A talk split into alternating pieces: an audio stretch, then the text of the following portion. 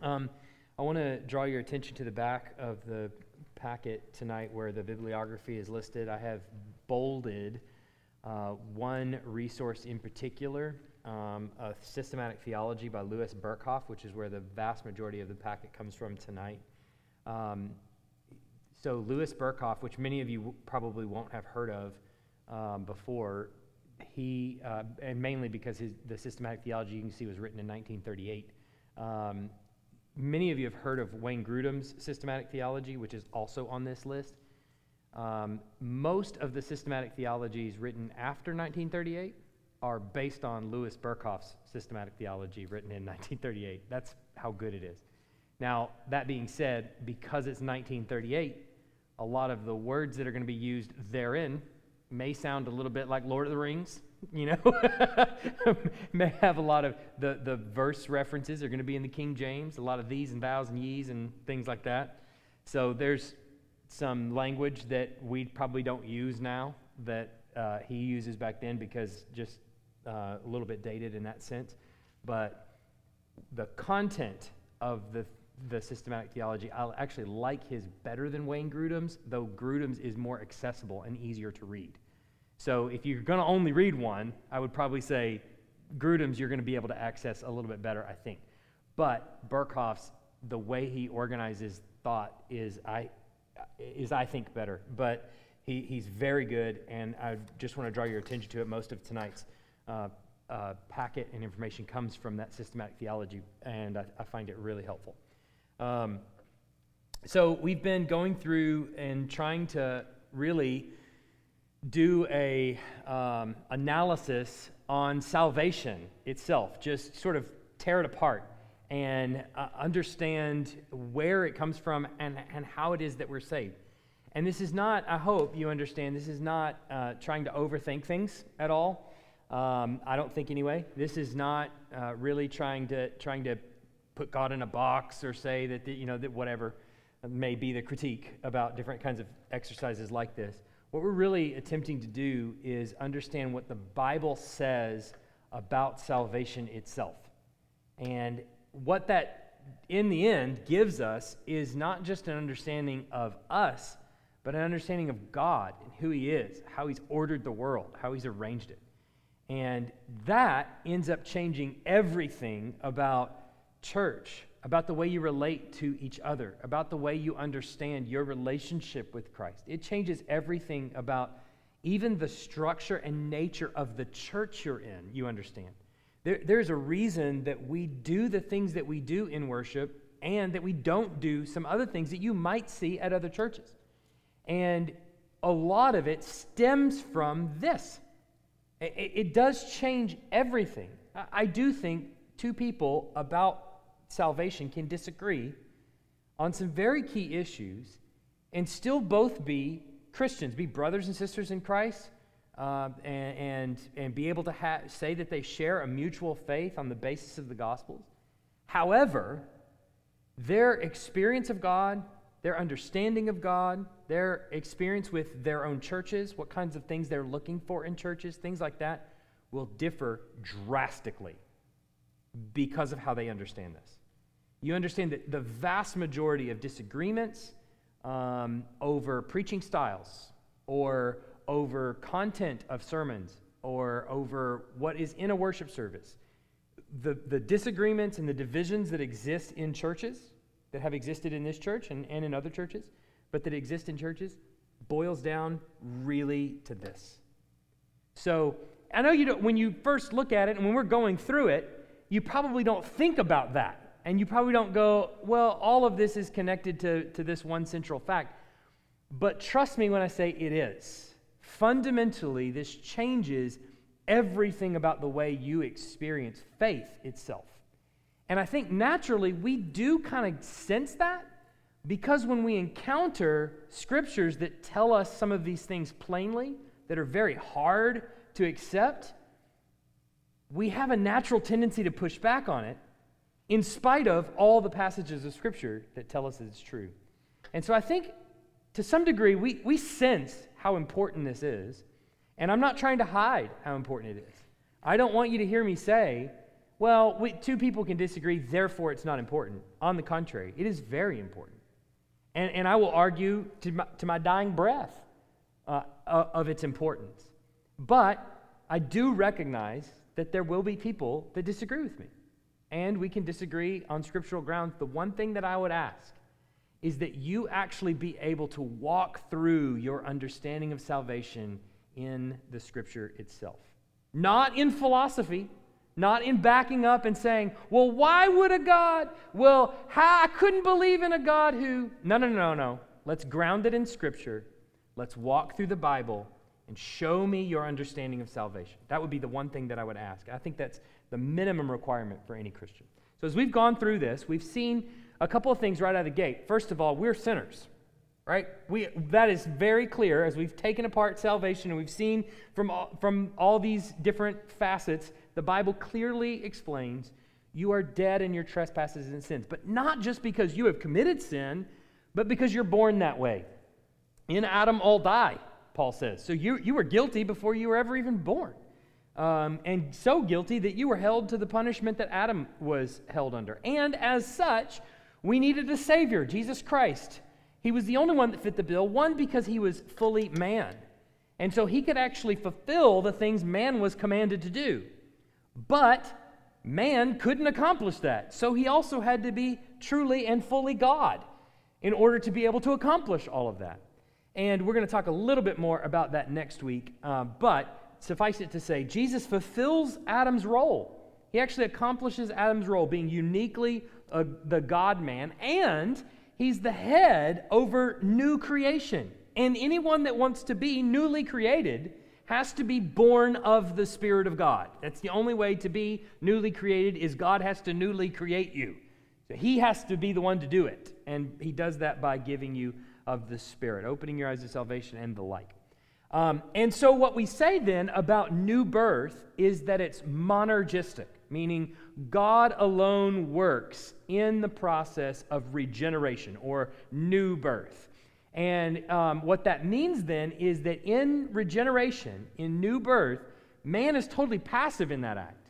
God is alone, can give the Spirit, change out the heart. He alone does that. And we haven't spent too much time on this, um, but essentially, what we see in the New Testament is that, that Jesus even says the new covenant is being brought by me. It's secured in my blood, right? I'm, I'm bringing the new covenant. It's when he holds up the cup at the Last Supper. You remember this? And he says, This is the new covenant in my blood. It's secured, the new covenant is secured by Jesus' blood, his death on the cross, in other words. It's secured, it's done. Well, what is the new covenant? The new covenant is promised in the Old Testament, right? And the new covenant is I, God speaking, I am going to change out your heart, right? And Jesus says that changed out, that new covenant, I've accomplished it in my blood. So it was all accomplished on the cross. The whole new covenant was done, there sealed. Okay. So it's monergistic, meaning God works alone in that act, man is acted upon. And so uh, while the general call of the gospel is, uh, is and can be resisted by sinful humanity, it's resisted all the time. The effectual or internal call uh, of God is God's sovereign, creative, irresistible voice that opens the eyes of the blind heart, opens the ears of the deaf heart, and causes Christ to appear as supremely valuable as the supremely valuable Savior that He really is. So, what we're saying there is that in that, in that process, what regeneration or new birth is, is something we also refer to as the effectual call of God. There's a general call of the gospel. Preachers give it all the time and have given it for 2,000 years. Uh, in fact, even in the Old Testament, they've been giving it. You know, repent, turn from your wicked ways, and, you know, just a call that we give every Sunday here. And that call can and is resisted all the time by people. What we're saying about the effectual call is that there are times when that gospel is preached where God overcomes that natural obstinacy and brings the sinner to repentance. And Jesus is very clear in John 6, both in verse 38 and 44, or 37 and 44, 37 or 38 and 44 uh, of John 6, that first of all, no one can come to me unless the Father draws them. Second, all that the Father draws comes. So he's very clear on that. And he just says, look, no one can come unless God draws them. And 100% of the people God draws comes. So there you have it, right? So that effectual call, that internal call of the gospel is something different than just the broad call, though that internal or effectual call happens as a result of the preaching of the gospel. Same preaching of the gospel. Two people hearing it completely different. So as we think about those things, we've talked about regeneration. That's what we dealt with last week. But now we're kind of transitioning a little bit. We've been talking a lot about what all happens behind the curtain, what all has happened without our even understanding or knowledge of, right? Before we were born, Adam sinned, and we're guilty of it. So, like, all that's before we were ever even conceived of. There's an effectual call, an internal call. We didn't even realize was happening that God reached into the dark recesses of our heart and pulled us to Himself. We didn't even think about that. Um, and it happened just beyond our consciousness. Now we're moving into what happens in space and time? What happens in the here and now? How do I experience that act of salvation? How, how am I like saved in my everyday experience? What is that like? And how do I explain it? How am I even to understand what's actually happening to me in that moment? Okay? So we call that conversion, and we're going to talk about that tonight. So, as we've seen, the Bible speaks in absolute terms of the necessity of regeneration. That's John 3 3. Uh, you must be born again to enter the kingdom of, of heaven. Uh, no one enters the kingdom of God except if you be born again. But regeneration and conversion are often used synonymously, but they generally refer to different, though closely related, things. So, so we're going to separate regeneration and conversion just slightly. There, there is a, a reasonable amount of difference between someone being regenerate and someone being converted.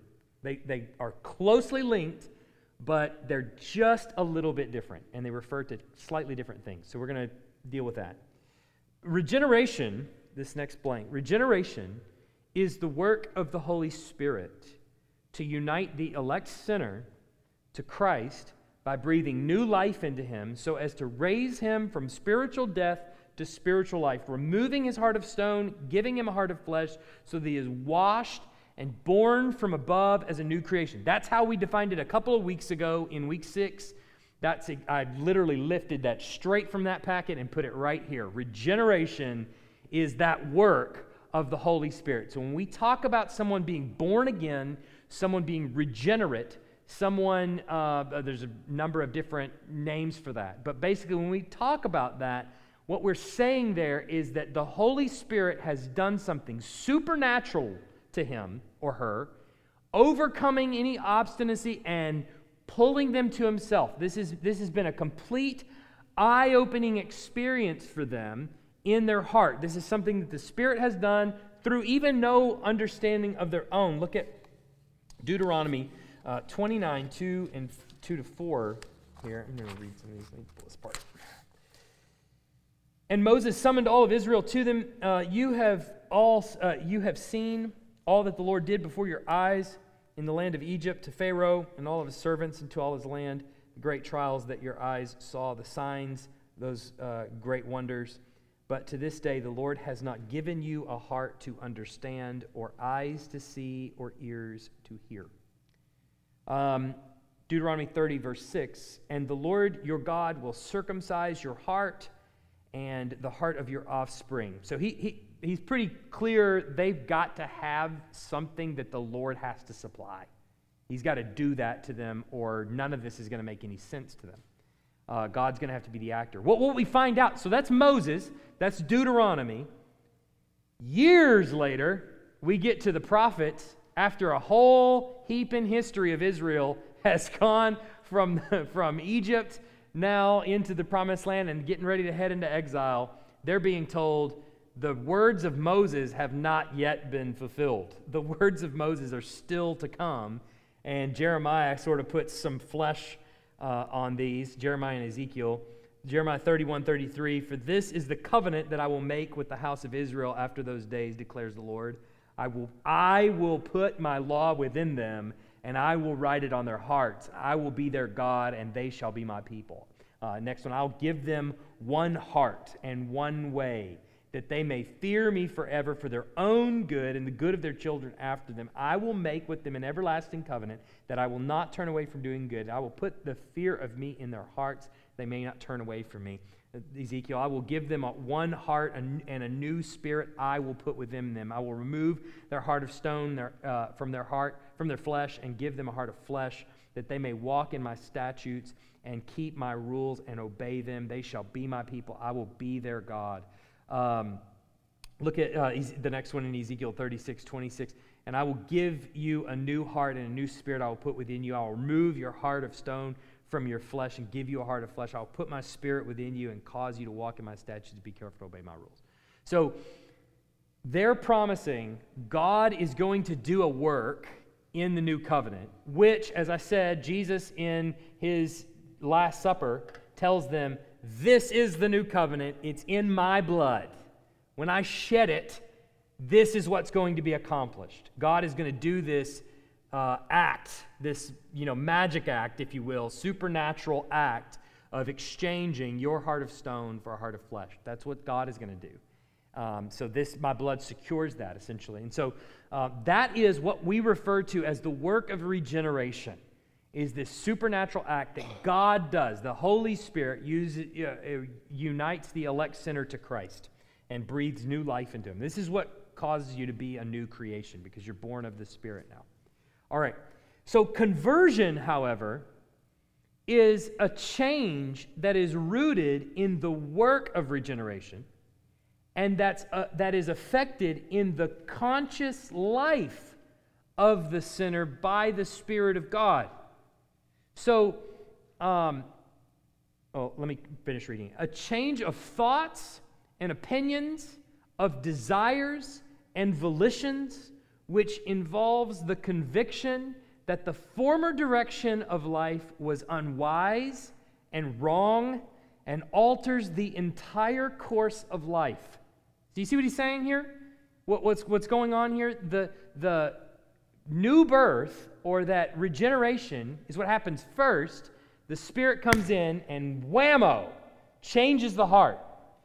The conversion is what follows right on the heels of that where the person's desires now change, their opinions, their thoughts now change, they have an entirely different outlook, and they start to look back at the previous life and go, that was really dumb. The things that I was thinking and doing and acting in back then.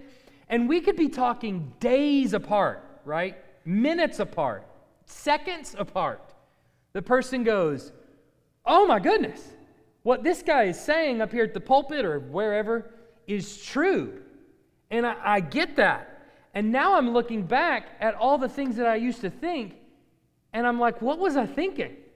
That is, that's sin. That's awful. And so now they actually ha- begin to have vocabulary for that. That's not just dumb, that's sinful.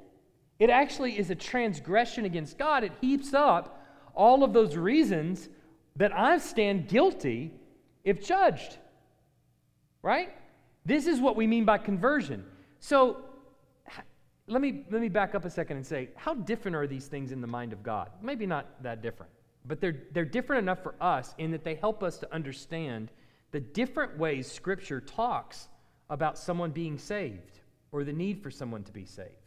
And so what, you, what happens then is as you read Scripture, you begin, as you think about these categories of where people are, and you start to read Scripture, it starts to make a ton of sense of the way the authors describe someone coming to salvation, right? And this is where we see it most often. Kind of, it's it rare. You don't really see Paul going, okay, this is what new birth is. Now, this is what conversion is. He doesn't really do that as much as it is when they explain how someone comes to salvation. And you go, oh, that's why they're doing that, is because there's a new birth that the Spirit grants, and then following right on the heels of that is someone's converted and begins to understand these things, these things that the, the Spirit is illuminating for them. So that it moves from the unconscious, that regeneration, to the conscious. Now you're actually aware of it. Oh, goodness, this is what the Spirit has done. Look at um, Luke 19, 8 to 9. And Zacchaeus stood and said to the Lord, Behold, Lord, the half of my goods I give to the poor. And, I have de- and if I have defrauded anyone of anything, I restore it fourfold. And Jesus said to him, Today salvation has come to this house, since he also is a son of Abraham. John 9:38. He said, Lord, I believe. And what did he do? Worshipped him. So it, it changed his actions.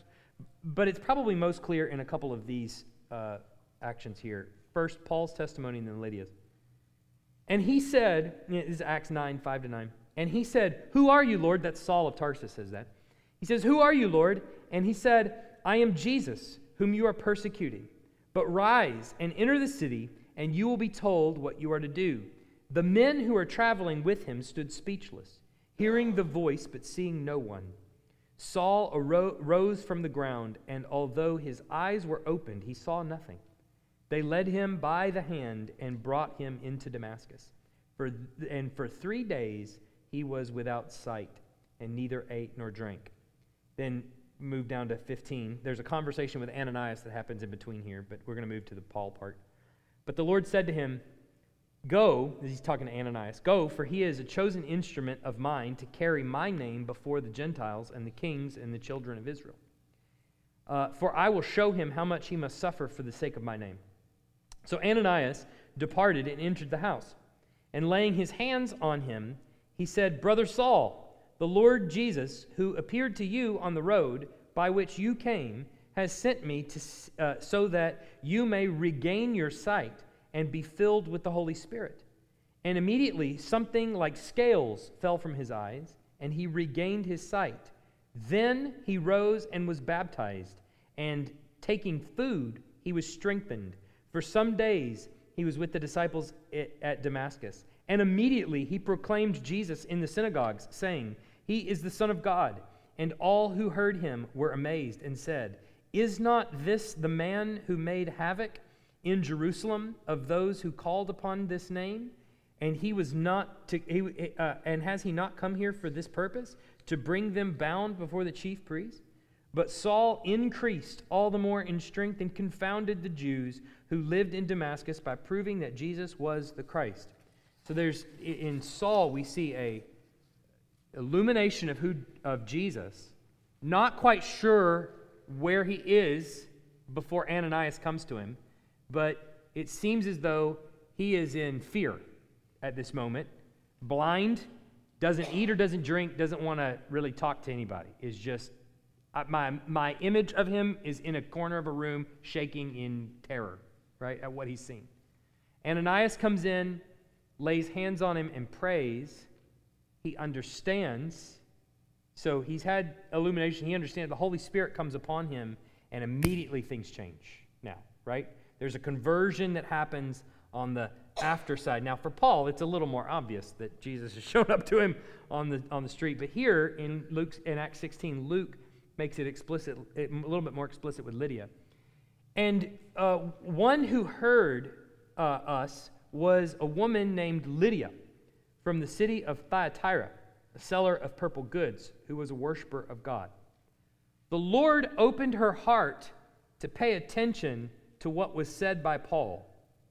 And after she was baptized, and her whole household and her household as well, she urged us, saying, If you have judged me to be faithful to the Lord, come to my house and stay. And she prevailed upon us. So Here's Lydia, who is a God-fearer.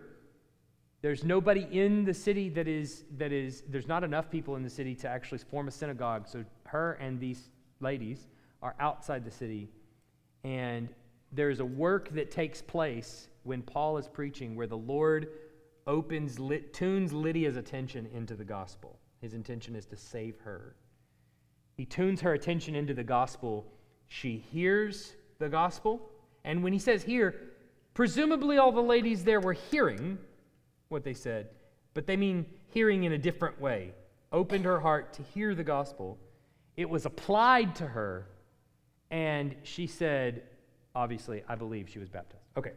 So there's this moving from just a, a, a, work that the Spirit does in the, in the inward person to a conscious now life that they've, they've got. They understand. It's actually applied. It makes an, an actual difference. In other words, the, there's an importance on a person hearing and responding. And I think that's what we often talk about when we talk about salvation, and we talk about only this part of it. We talk about the person sitting in the pew and, and hearing the gospel preached and needing to respond to that. And what we're saying is yes, but don't ignore the eons of things that happened before that moment where they responded, right? That are salvation. All the way back before the foundations of the world, Bible, the Bible tells us, to Christ's death and atonement on the cross, where he purchased that exchange of the heart for his people, all the way up to the Spirit opening their eyes to the gospel and hearing the words preached in a different way. Now to the point where they say, I actually believe that.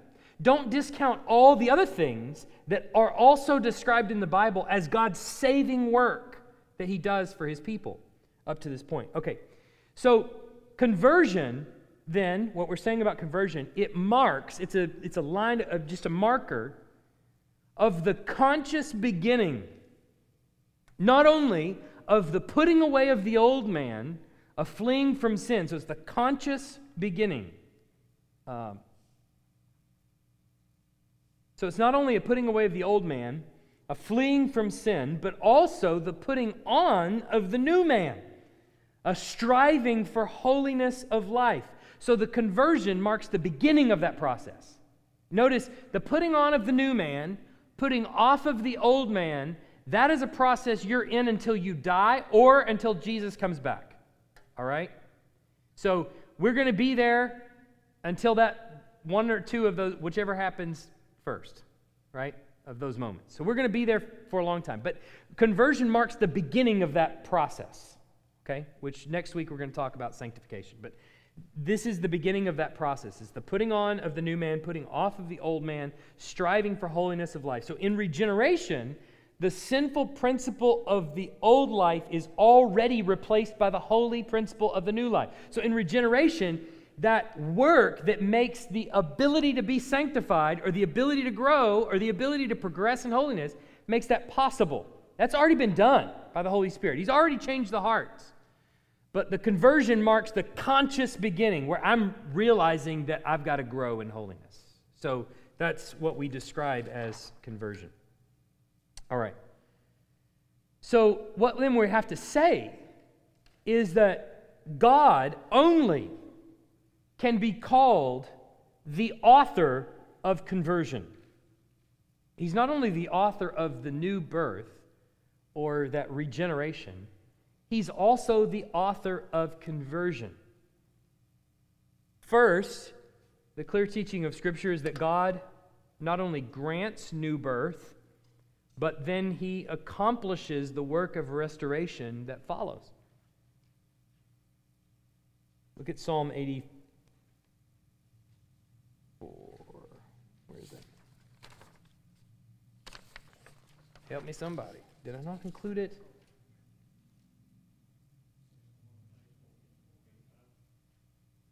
Second one. Yeah, there it is. Look at that. Why did it jump up there? I don't know. For some reason, did. Restore us again, O God of our salvation, and put away your indignation toward us. There, there's a requirement for God's people. They call on God. He's the one that's got to do the restoration. So, not just the new birth part, He's got to change out our hearts. He's got to do the restorative act. He's got to bring us um, he's got to bring us to him. Uh, look at Jeremiah 31 uh, 18. Where is that one? There it is. It's right after it, isn't it? Good grief. You know what? They're all right there in an order. It was like somebody put them there, you know? Sorry, it's my first day with my new eyes. All right. I have heard Ephraim grieving. You have disciplined me, and I was disciplined like an untrained calf. Bring me back that I may be restored, for you are the Lord my God. Lamentations 5:21. Restore us to yourself, O Lord, that we may be restored. Renew our days as uh, uh, of old. So there's a there's a requirement on God's part to not just do the rebirth and the, the regeneration, but to actually do the restorative work, the repentant work that comes after it. So you might think, okay, well, that was the Old Testament, right? And so don't we put a different, we don't put the Old Testament in a different category sometimes. I don't think we necessarily should as much as we do, but we do, all right? But surely this isn't a New Testament thing. Well, actually, the New Testament reiterates that it's God who also grants the repentance and belief so that we receive the salvation that He has also granted. So look at, as an example, Acts 11 18. When they heard these things, they fell silent, and they glorified God, saying, Then to the Gentiles also God has granted repentance that leads to life. So, so let's pause for a second and understand what's happening in that scene that's, that's tremendously important. Peter has gone to Simon the tanner's house, uh, a Jew, and he has gotten wind that some Gentiles are coming to, to talk to him, and he got wind by Jesus. Jesus lowered a blanket down with all kinds of unclean animals on them, and he said, Take and eat. And Peter was like, This is a test. I'm going to pass this test. All right. Never will I eat things that are unclean. I mean, in fairness to Peter, they were snakes. So, uh, you know, who wants to eat that? I'm not Bear Grylls. Come on, Lord. Uh, so, but he says, but the Lord responds to him and says, Don't call what I have made clean unclean. So, at about that time, here's a knock at the door, and it's a whole slew of Gentiles. Not just Gentiles, but it's a Roman soldier. And so he says to Cornelius, he's telling him what the gospel is.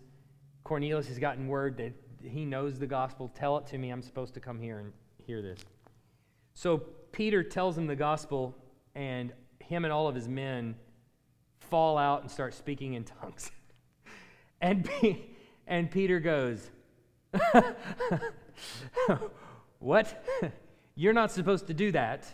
You're Gentiles. And at, at some point along the way, we're not told exactly when, the dream and what's happening now connected. And he started to realize what the Lord is doing here. And he says, Well, then, to the Gentiles, God has also granted repentance that leads to life. And so what's happening there is not only God granting the re- act of regeneration on the inside, but then He's also granting the repentance and the works that would follow after the repentance that would, that would we would say is the product of a saved person. That is salvation right there, right? Um, the calling on the name of the Lord, the repenting of sin, the, the confession. And for Peter, evidence that the Holy Spirit is taking up residence in, inside someone's life. This is throughout Acts, and just this is not, we're not talking about speaking in tongues now, but just as an aside on that. Um, in Acts, that is the evidence that the Spirit is falling on a crowd that the disciples weren't expecting or didn't know. It's basically the Spirit's way of saying, Y'all are new at this. I get it. I'm going to make it really clear for you. Okay?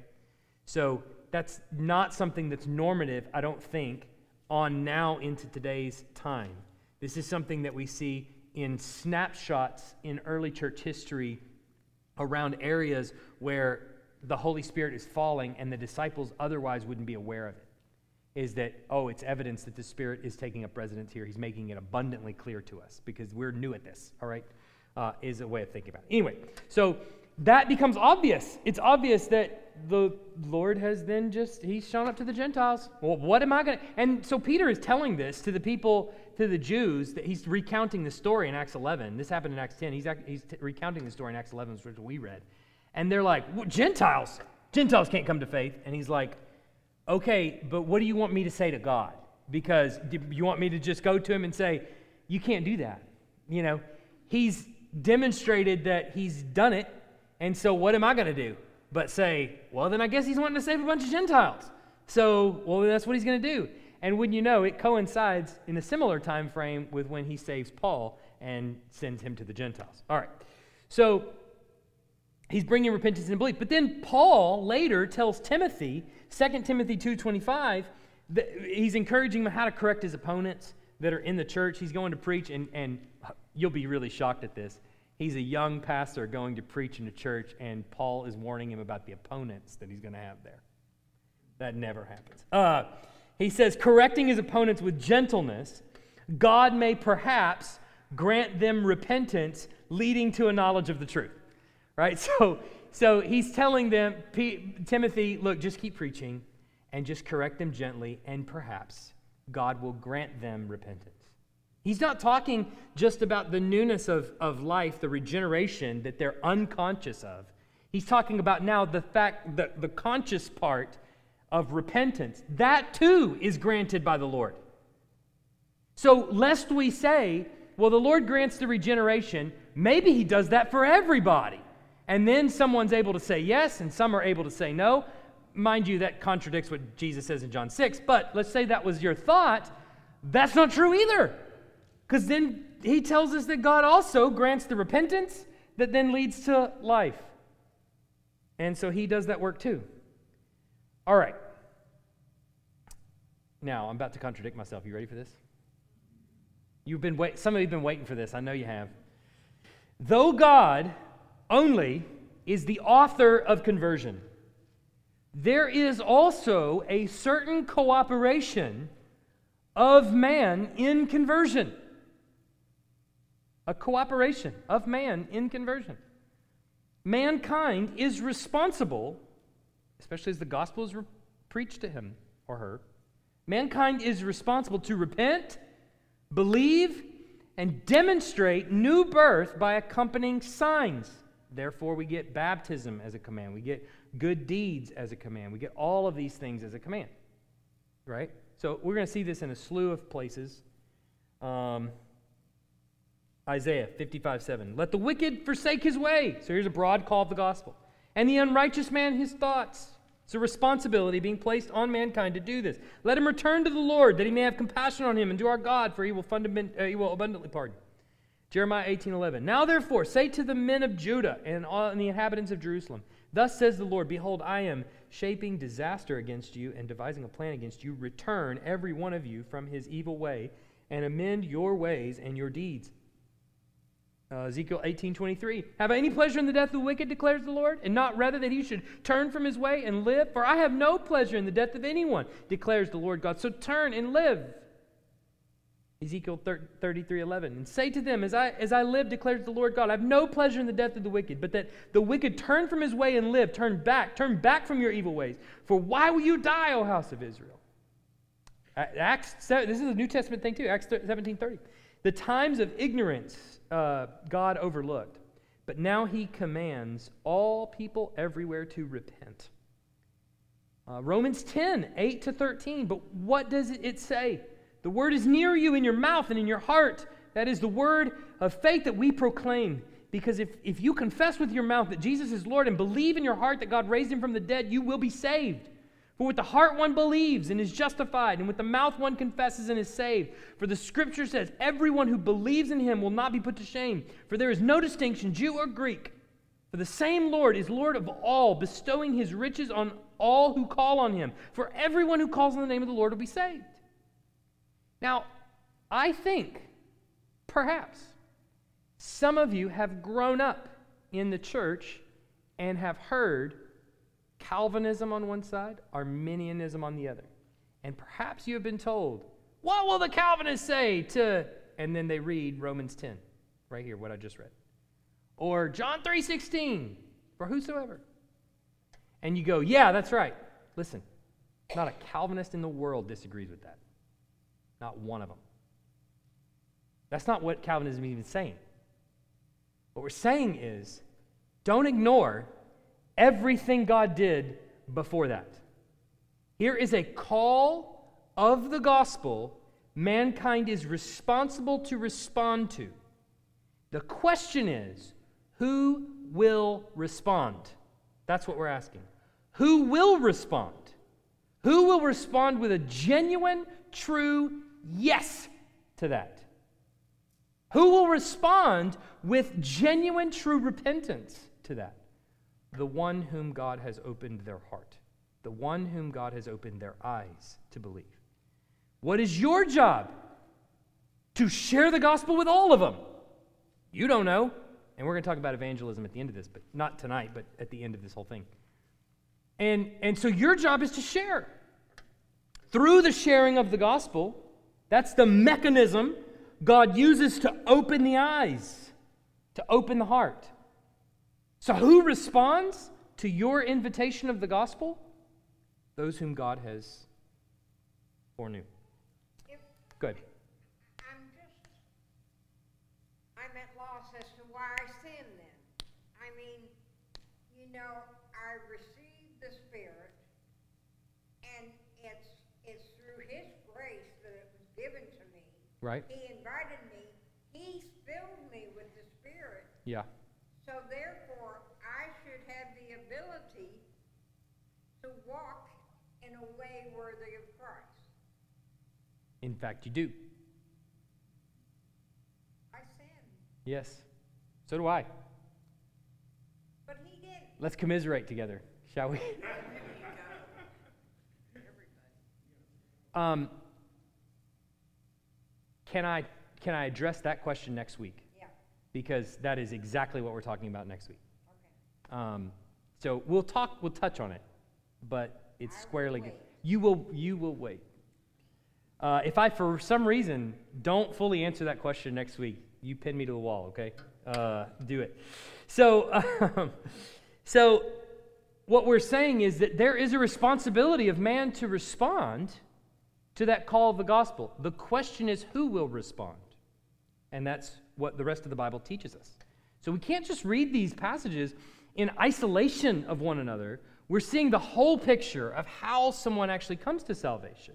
And when we see the whole picture, there's a whole work that's been done underneath all of that that produces the response to that call of the gospel that you often see, or hopefully often see. All right. What? you kind of lay the, the question marks, and then you come back and say, but everybody who is called is going to repent. Uh, and say So-. So why make the distinction between new birth and conversion? Is that what you mean? No, no, I mean, just like, just a few minutes ago, you were just, you were saying, um, well, we have a choice, of, I don't know, now I'm confused. Have you talked yourself into a confusion, or have I talked you into I know. confusion? I think I did. I think I'm overthinking. Maybe, I mean, it's just like, wh- why bring up who will respond? Ah, When yeah, you're right. Because um, when throughout history, churches have been organized in many different ways, right? Um, and if you don't understand how someone responds to the gospel truly, is truly converted, um, and why one says yes and truly means it, and one says yes and does not. The way you will organize a worship service is designed to produce a response that isn't genuine. So, you will manipulate a million different things, manipulate people with things other than the gospel. You'll entice them by um, fun experiences, by smoke machines, by all kinds of emotional manipulation within the worship service in order to produce a response that we would call conversion. You'll then baptize them, send them out the door, and you'll say about that person, We baptized 50 people this week. Which, mind you, is more than Jonathan Edwards did in the whole Great Awakening, but whatever. Okay, so there should be a whole town that's like totally turning around because 50 new converts have been produced out of this church. And so you organize your worship service around it. And before long, uh, you're organizing camps for little kids. And you're telling the parents at those, at those camps, you're bringing the parents in early, the chaperones of the camps, and you're telling the parents, okay, here's what we're going to do. We're going to do an altar call. All right? And here's how we're going to do it. Okay? We're going to play some music that's really good, get, get the emotions up. Then we're going to bring the mood down. Right? And we're going we're going to do that for the purpose of really getting in touch with our emotions. And then while the music's softly playing underneath, I'm going to give this little uh, emotional plea to them with the soft keyboard playing underneath. And all of that is designed for a sixth grader to come forward with his friends and say yes. So, the reason that we, we want to understand what's actually happening here is because I know then that I'm not appealing just for your decision. I don't care as much about your decision that's being made. What, what you said you did in your room, or, or, or you coming down an aisle, or praying a prayer. I don't care as much about that. I want to see fruit, genuine fruit, that the Holy Spirit is inside, is taking root, and is producing this conversion. Right? Not just you checking a box or making a decision. So that's what I mean. When we understand the nuances here, it fundamentally changes how we understand church and what we're doing. I don't do an invitation. I'm never going to do an invitation. I would rather die by being shot in the head, execution style, than do an invitation. And there's, there are people, I see that hand, God bless you. Um, yeah, there, there are people within this church and other churches that cannot understand why that wouldn't happen. Because in order to be a church, in order for people to come to salvation, how are they going to do that unless they walk down front? I guess the same way they've done it for 2,000 years. The Holy Spirit's going to have to change their heart. And when He does, the fruit of conversion is going to happen. Get out of the way. You can't stop it, right? So that is the purpose. That's why we have to understand the way these things work. Because if you don't, if you don't see what Scripture's teaching, then, then we can just do whatever we want in the church. Who really cares? Look, if, if all salvation is, is somebody walking down front, checking a box, praying a prayer, whatever, getting, being willing to get wet in front of a bunch of people and, and, and go through that whole thing, if that's all it is, well, then let's organize church in a way that produces a lot of that, which we can easily do. Because at Vacation Bible School, we can ask all the kids, how many of you want to go to hell? How many of you want to go to heaven? You want to suffer for all of eternity, or you want to be with Jesus for all eternity? If you want to be with Jesus, raise your hand. They all raise their hand. We say, 85 kids got saved this week at Vacation Bible School. Do we expect that that's genuine conversion? How do we know? Why is it not? Well, unless there's a regeneration that has to happen first, in which case conversion is a fruit that follows after that. Well, if we understand it that way, I can't produce that in the kids. I can produce a decision. I can, right now. We got kids in here. I can produce a decision if I wanted to. But that's not what we're after. But in order to understand why we're not after that, we have to understand how it works, right? And so you, you have to understand it is necessary that someone responds and confesses their sins. But that's going to happen as a result of what the Spirit does in their heart, if it's genuine. But why are we preaching if the Spirit's going to do all the work? Next week. I know it. I, I'd better, I'd better by golly be here. So, uh, yeah, yeah, right. So, so I'll, I'll briefly touch on your question because I, I, I, do want to finish the worksheet, or we won't do that next week because we'll be finishing this worksheet next week. Um, God has, has decreed that the means by which He awakens the heart is through the preaching of the gospel. And the reason for that is go back to Genesis 1. In the beginning, God created the heavens and the earth. How did he do it? Did he just go? He spoke it. So, God has always, always created through his spoken word. So, what he says in the New Testament is not only am I equipped with my word, not only am I putting my word in the mouth of the prophets to create, not only am I putting my word in incarnation, in flesh, in Christ, now I'm putting my word in the hands of all of my disciples that you can go out and with this word of the gospel, you can speak it, and through it, I will create a new people. Right? It's new creation. Okay. So suffice it for now. I don't, I don't want to just leave you hanging on that altogether. Um, okay. So uh, let's go to uh, its point, its subpoint one, two, three on the back. However, starting with however, it should always be remembered that although cooperation of man is emphasized in conversion, it always results from and is perpetuated by the work of God in man. The work of God in man. Philippians 1:29. So so we're balancing, we're holding in tension two things, right? There's what we just saw. Whoever confesses, whoever believes, whoever calls upon the name of the Lord will be saved. What Paul says. Affirm all of those things. That's great. Yes. But we hold that with these other things that say Philippians 1:29 for it has been granted to you that for the sake of Christ you should not only believe that's the first thing that's been granted but also to suffer for his sake. Philippians 2:13 for it is God who works in you both to will and to work for his good pleasure. Just before that he says work out your salvation.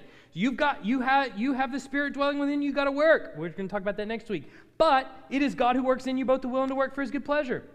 Acts 13 48, when the Gentiles heard this, they began rejoicing and glorifying the word of the Lord, and as many as were appointed to eternal life believed. It's hard to get around that. Acts 16 14. Am I in Acts 16 14 yet? Yes. Um, oh, we just read that about Lydia. Yep. John 6 44, no one can come to me unless the Father who sent me draws him, and I will raise him up on the last day. Ephesians 2 8 to 10, for by grace you have been saved through faith, and this is not of your own doing. It, what is he talking about there? It actually in Greek refers back to uh, grace and faith, both of them together. It is the gift of God. These both together are not of your own doing. It is a gift of God, not a result of works, so that no one may boast. The grace and the faith, they're gifts of God. No one can boast. It's His doing. Why? Look at 10. For we are His workmanship, created in Christ Jesus for good works. Hold on to your hats, which God prepared beforehand that we should walk in them. Now break that down and that will be that will cook your brain until it's well done. All right? We are his workmanship, creating Christ Jesus for good works. Thank you, Lord, for recreating me. I'm going to go do these good works. I prepared beforehand these works that you should walk in them. You can't escape it. All right. Um, so God regenerates his unbelieving children. If I'm going to sum these kind of up, let's do it this way. So God regenerates his unbelieving children, overcoming their natural obstinacy toward the gospel through his effectual call. He gives to them the gift of repentance and belief, becoming conscious of the truth of the gospel and thus his need for God, the truly born again man or woman responds in confession, repentance, and trust. This distinguishes the true convert from the man who aims at superficial moral improvement. So, in other words, it stops a person in their tracks from saying, I'm working hard, I want to do this, I'm trying everything that I can. That's not what we're after, you understand. Those are all empowered acts that come as a result of salvation, as a result of the Spirit dwelling within. So you cannot hear me say from the pulpit, or I don't want you to hear me say from the pulpit, if you want Jesus, you just need to be better. Keep trying harder. That doesn't work because that's not how good works actually take place in the life of a believer. What happens first is a substitution of heart. Look, if it happened that you could just do good things, we wouldn't need the New Testament, you understand. We wouldn't need the promise of a new covenant at all. Because here's the law obey it. Just do these things. Well, just don't drink, curse, smoke, or chew, and don't date women that do. Right? That's all there is to it. But that's all superficial improvement. The only improvement that actually honors God or is pleasing to God is improvement, good deeds that are built first on the foundation of a substituted heart that God gives and genuine regeneration and conversion that happens after that, where a person actually confesses their sin and understands their need for Christ. At which point, then, good works are pleasing to the Lord. But without faith, it's impossible to please God. It's all superficial improvement. All right.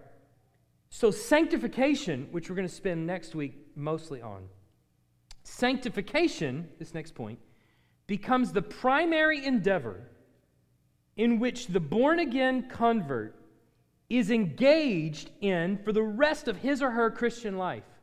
Sanctification is that process that Millie's talking about where she says, But I struggle. You do things, you do good things, surely, that are pleasing to the Lord, right?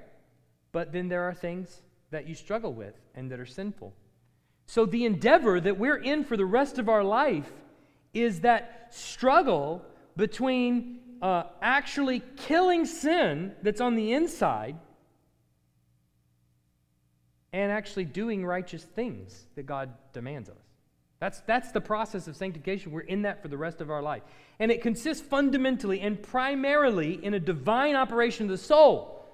So, so God actually has to do an operation in the soul for that to even begin.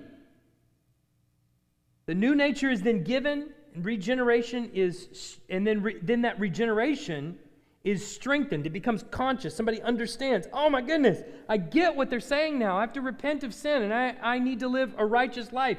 They're converted. And then that, that process of where that is strengthened is the process of sanctification that we engage in for the rest of our life or until Jesus comes back, whichever comes first. Right? So it's essentially a work of God, though in as far as he employs means, man can and is expected to cooperate by the proper use of these means. So, all of these scriptures here, Paul is going to say, do it. Do it. You need to do it. You, I mean, you're going to hear me. You, you need to do this. I'm not talking to the unbeliever primarily. When I say you need to obey Christ, I'm, I'm primarily not talking to the unbeliever. I'm talking to the believer. You need to obey. Because now the, unbelie- the believer has been given a nature that is contrary to their carnal nature. They actually have the ability to obey and please God. But listen to how Paul describes this in Galatians 6:20. Uh, sorry, Galatians 2:20. Um, somebody point me to it. Oh, there it is. Second one, fifth page. Uh, so f- page five, up towards the top. Second one from the top. I have been. Y'all know this verse. I have been crucified with Christ. Listen to what he says though. It is no longer I who live but Christ who lives in me. And the life I now live in the flesh, I live by faith in the Son of God who loved me and gave himself for me. Do you understand what he's saying there?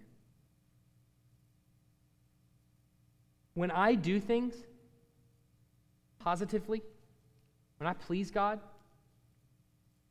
it's not really fair to say that it's me doing it. See, I wouldn't do that unless supernaturally God had given me a new nature. So it's not I, it's Christ that lives in me that's doing that. If you see anything in me that is pleasing to God, that's not me. That's Christ that lives in me. Me is a wretched sinner. but Christ that lives in me is doing these things.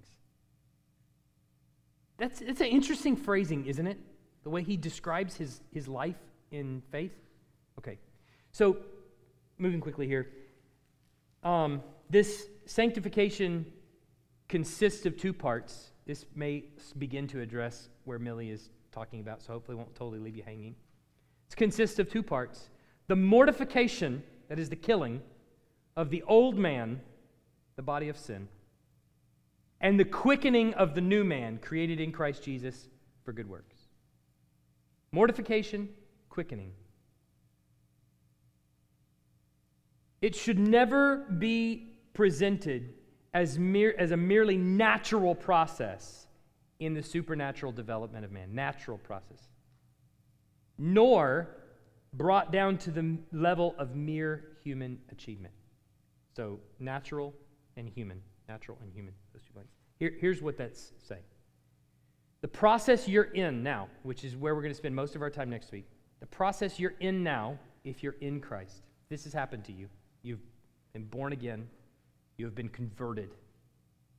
The process that you're in now is killing the sin that dwells in you. And it's living to Christ, putting on the new man. Now, here's, here's this, what that second bullet point is saying. We can't just say, oh, that's going to happen. Just relax. No, no, no. You have to do it. You actually have to wake up and do it. You have to employ the means necessary to grow. It is your responsibility. It is empowered and provided by the Lord. Yes. It is supernaturally decreed by God. Your growth. Yes. All those things are true. It doesn't remove your responsibility from it. You have to do it. So we can't just say, oh, it's a natural process. It's part of the normal spiritual development of a man. Nor can we say, it's all on your own strength, it's mere human achievement. We're not Rocky Balboa running up the steps. That's not what we're saying either.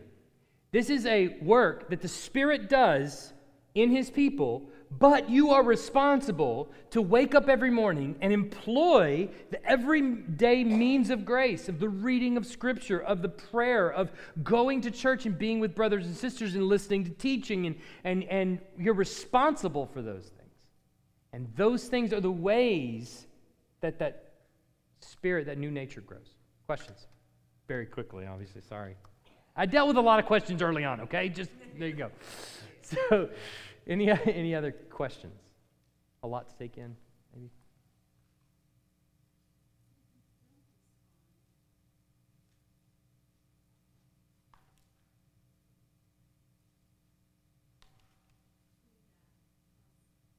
If you, what process?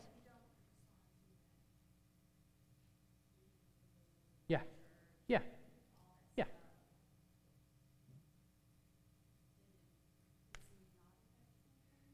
Uh, maybe. So the question was if you don't respond to that process, the reading of the word, the going to church, you, you don't do that at all, then it's, is it not regeneration? Maybe. Yeah. Uh, so if somebody sits in my office and they, and they say to me, they say, well, um, I, I think I'm a Christian and I want to follow Christ. I don't really have time to go to church. I don't really want to read my Bible. Uh, I don't. Um, you know, I don't really have a desire to pray. Um, I don't really understand any of that and whatever. That may be because they're not regenerate at all. Um, it can also be because they're immature. And let's be honest, when, when you have put to you an hour and a half worship service, 45 minutes of singing and prayer, and 45 minutes of preaching, doesn't tickle a lot of people's funny bones, right? It's not the most marketable length of a worship service. And yet, what we think is that people will grow under it. And the people that would say initially, I'm bored by that, I don't want to be in there, it may be that genuinely it's they're not born again and they have no desire to read the word, to study. It may also be because they're immature. And the more you give them of the preaching and the reading and the understanding of the word and prayer and things like that, the more they grow and the more they desire it and develop an appetite for it. And um, so that's why we always say we try to be as humble as possible in church discipline by saying we, we can't say someone is definitively not in the kingdom of God. What we can say is, I don't think you are, and you're not giving any evidence that you are. And so we can't in any way affirm that you're a Christian. You may be, but you definitely need to repent. Right? That's what we're saying in church discipline. We're not saying you're going you're in hell. You're going to hell. You're not a Christian. So we have to be a little bit humble about it and say, I don't know, but it may be that you're immature. It may be that you're not regenerate at all. The only way to know is why don't we start reading the Bible together? And let's see if your appetite for it grows. Right? Does that make sense? A little bit more sense? Some. Well, let's pray and then let's be dismissed. Heavenly Father, we thank you for a time together together. And uh, this, these subjects are tough.